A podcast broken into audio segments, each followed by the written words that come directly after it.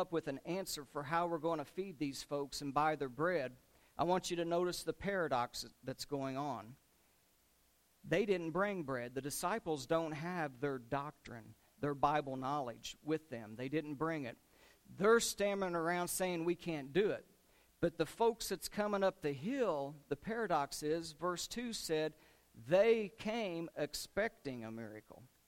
So the visitors that has not been around Jesus all of this time, his disciples, the other people are expecting a miracle, and so they're giving all of this effort to come and follow him.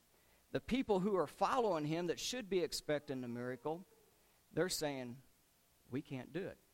It's, it says in one of the other Gospels, send them home. Don't ask me to try to come up with it. Send them home. Send them to the villages out around here so that they may have time to buy bread and get something to eat. And we know that this was a conversation that was carried on because in the original language it's in an imperfect tense. So it meant Jesus kept asking and Philip kept giving different answers. Send them home. How am I supposed to do it? No. But if he had brought his bread along with him, the answer it says should have been, well, Jesus, I now believe that you are the Messiah, that you are the Christ. And I saw you take six water pots that were empty and fill them full of water, and they drew it out, and it was the best wine that anyone had ever tasted. I saw a guy who sat for 38 years and couldn't walk, and you said, Pick up your bed and arise and walk, and he did. So I am here expecting you to do something about this. Not me. I'm nobody. You're the Christ. It's I'm looking to you to do this. I can't wait to see what you're going to do in this situation. But that's not what he said. What did Philip come up with? If you look there, after a while, he finally said, You know what, Lord? We don't have any money, but even 200 denarii worth or penny worth of bread would not even begin to start to give these people something to eat. Wow. Philip is a lot like me because whenever I get into trouble with something and I face a conflict like that that looks impossible, I begin wondering how I can handle it instead of how he's going to handle it for me. Philip was saying, if I had 200 denarii, I couldn't even buy enough bread. And you say, that's not that much money. Well, it was to them because a denarii was a day's wage. So he's saying that 200 days' wages couldn't even begin to start. Now, think about that. That's seven months' worth of pay. So, think about what you make each month and times that by seven and think that that's not going to touch the surface. This is a big deal. And he should have been relying on Jesus to handle the situation, and he says this isn't even going to touch it. But it says that Jesus said these things to him to test him. And that word to test there is the same word that's used for somebody who is an assayer. And if you'll remember back in the gold rush days, back in the 1800s, people went crazy for gold and they were all mining. And they had some real ore that would come in, but they also had something called fool's gold. And so you didn't want to pay good money for fool's gold, so they brought assayers into these towns who could set up shop and test the metal to see what was inside of it, to see if it was real or if it was fool's gold. That's the word that's used here. Jesus was testing Philip to see what he was made of, to see what was on the inside. Do you have faith in me? Or do you lack that faith? Have you not learned yet? So he said this to test him. And while he was testing Philip and telling him he can't do it, we have Andrew, bless his heart. Andrew, I love him because it never just says Andrew. It always says Andrew, Simon Peter's brother. He's like the other guy. You know? So here comes Andrew, the other guy, Simon Peter's brother, and he's got a small child with him.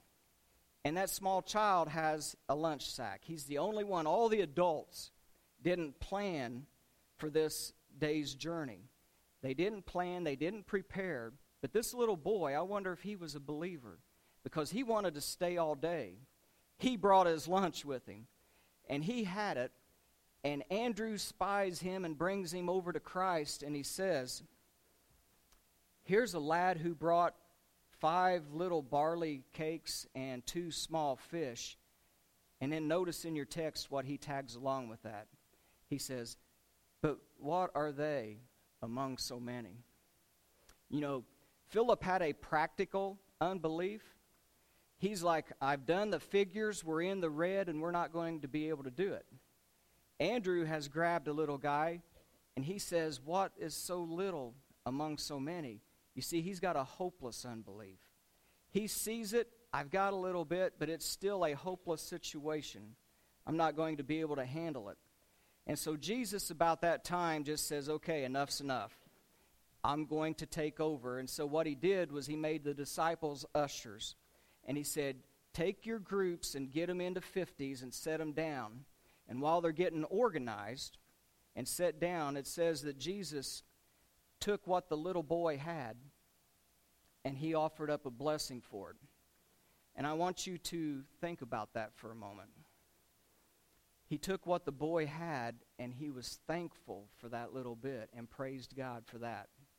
You know what? We might only have a little bit, but let's praise God for what He's given us and not think, I need way more than this. this what is this in life? No. Because what I find out is that if you give to Jesus what you have, He can bless that far above, beyond anything that you can imagine. He takes this little bit and it says, I was humbled when it says he gave thanks for this little bit. And he started breaking it off. Jesus uses prepared people. He expects you to be prepared.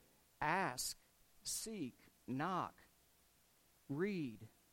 You're getting prepared right now.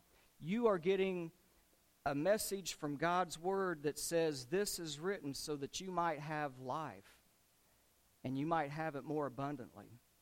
So that's where we're going with this. Jesus takes that little bit, and I want you to know he was honored to use the little bit that the boy had. Jesus could have said, Thanks, lad, for offering that, but I'm going to show everybody a big miracle. I'm going to rain manna down like I did for the Moses generation out there in Exodus. I'm just going to rain it all down and everybody's going to eat, but thanks for your time and trouble. But no, I don't see that he decided to do that. He was honored that that little boy wanted to share that with him, and he used what the prepared kid had.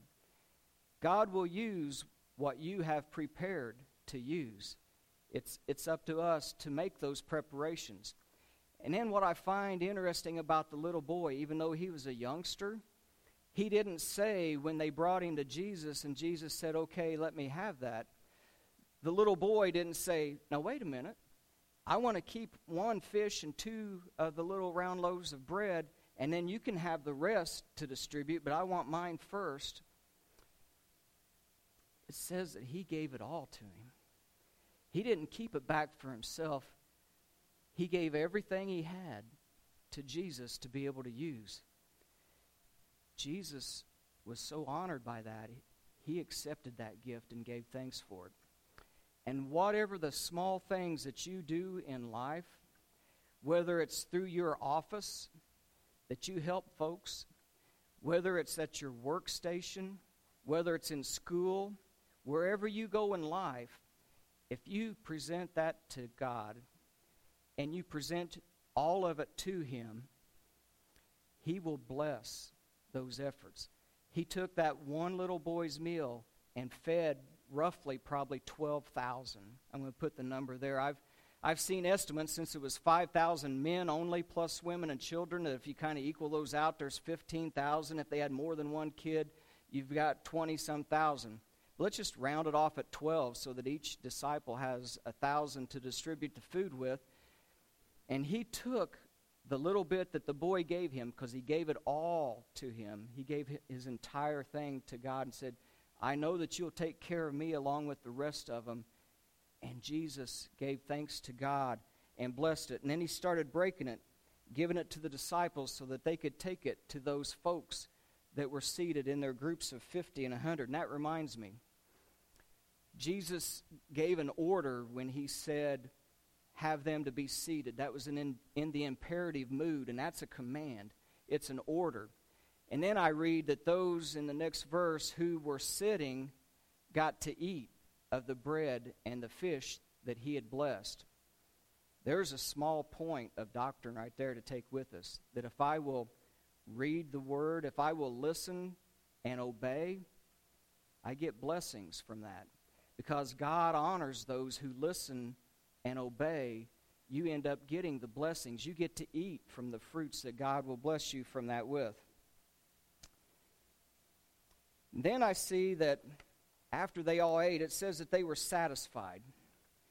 You know, the, the tense and the wording of this means that they kept asking for seconds and thirds. When I was young and had read this, I kind of had the mentality of Philip and Andrew. I thought, well, Jesus broke the bread and gave it to the disciples. That that's what they did. One little piece and one little piece so that everybody would have something. But it says that they ate till they were filled. So imperfect tense means they asked more than one time. They wanted seconds. They wanted thirds, and then they were completely full. And it also carries with it the idea of being satisfied, this word does. Not that it was just something to put in your belly and get you by to the next meal, but they enjoyed it. This is probably one of the tastiest meals that they had ever had because it, the word indicates a, an extreme satisfying of your yourself, your insides. And I would liken that if you've ever been like on a camping trip or if you've been fishing and you go out and you've fished all day in the cold waters in the north woods and you bring home some crappie or some smallmouth and you fillet those up with some fried potatoes and cornbread. Whew! You sit down and you partake of that meal, it's better than anything Ruth Chris Steakhouse has got up there, flavor wise. And you know what? You will remember that meal. Years later, you will be with your friends that you went up there or your family, and you'll say, You remember that time when we caught those and we had that big feast and we did all that? That's what's going on here. They were satisfied to such an effect that they're going to remember this. And now think about that. 12,000 people are now going to be witnesses to Jesus Christ when they go home. This miracle they not only saw, but they also partook of. They were a part of it. And when John writes this gospel and it starts getting spread abroad, if it were not true, it would have been denied in its day. They would have said, I was there, this didn't happen. But no, every one of the miracles, everything that has ever been written in this book has never been denied. People will try to deny God in other ways. But even the Pharisees of the days and the people who read what John wrote could not deny that this happened. This is true. And this was the witness then that these people would take out into all of their communities that he is the Christ, the Messiah, the Son of God. So, then he says, Go around after everybody was full and let's pick up the fragments. And the fragments isn't crumbs, they weren't on the ground looking for that. These are chunks, these are usable pieces that can be used. And it says that they went around and I like what the word says there if you're still looking at it. It says that Jesus said together that so that nothing would be lost. I like the way that sounds. I serve a God, I have a Messiah who doesn't desire anyone to be lost, even a piece of bread. So think about that. If you're, like I said, a visitor here, if you are still kicking this around, if you're listening online, I want you to know that this was written so that you might believe. And this is true. And this is the kind of God that you will be committing your life to as to somebody that desires that nothing be lost. And then they brought everything back, and it was in 12 baskets. Wow. Let's put that together. 12 baskets. How many disciples? 12. Each disciple is going to carry a basket with them. You know why? Not because they need supper. Jesus has already proved that he can create a meal for them. They're not going to lack. The Lord is my shepherd, I shall not want. It's not that they're going to lack, it's because they came up that mountain with no bread. And by bread, I mean the Word of God. They had seen things, and it still hadn't sunk in to them that this was the Christ. So, their lesson for today is the people who came up the mountain expecting a miracle were satisfied and they left. But the disciples who came up the mountain not expecting a miracle, you're going to carry a basket down for you to be able to remember this. And I remember when I was in the Army in boot camp, I had a bad habit. I didn't like to shine my boots, I wasn't good at it. But one day we had an inspection, and they start going through your foot locker. They pulled out those boots. Private Ewing, come here. They tied those boot strings together and they put them around my neck. And I had to wear those boots around for a couple of days. You know why they did that? So that I would get the idea that I need to be prepared. I need to be ready at all times. And this is going to remind me to have my gear in order.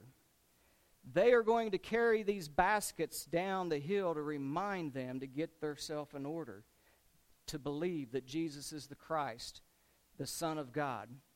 Now, I don't know about you. I don't know what your week has been this last week. I don't know if you had a great week or if you had a lot of things happen that made you anxious, that worried you, that troubled you.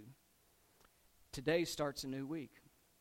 How about we start taking our bread with us and packing it in the morning? And by bread, I mean the Word of God. Take the Word of God with you, and like this boy, offer it up to Christ and allow Him to bless it and to break it off to you and to get you through each and every day. I think that's the message that we find here in this word is they carried the baskets down to remind them to have Christ the bread of life in their life each and every day. Let's pray. Father, we're so grateful for your word.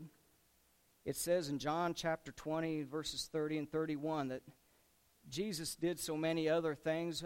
Oh, I'd love to know everything. I wish that I did have that book that showed everything that he did while he walked upon this earth as a man like we are. But it says that only a few of those things were handpicked by you to get, be given to us so that we might believe that this was your Son, and that in believing in your Son that we might have the gift of eternal life. Father, at this time we want to take our bread with us as we go. And as we leave from here, so that we're not like the disciples and we keep forgetting about it, because I'm going to read in John or in uh, Mark chapter 8, a few months after this, that they're going to forget their bread again, and they think Jesus is talking about that, and he's telling them, it's not about the bread, folks. It's not about the physical bread. I'm talking about the spiritual bread. Pray, Father, that each one of us will take that spiritual bread with us as we walk each day with you, starting today. And we ask this in Jesus' name. Amen.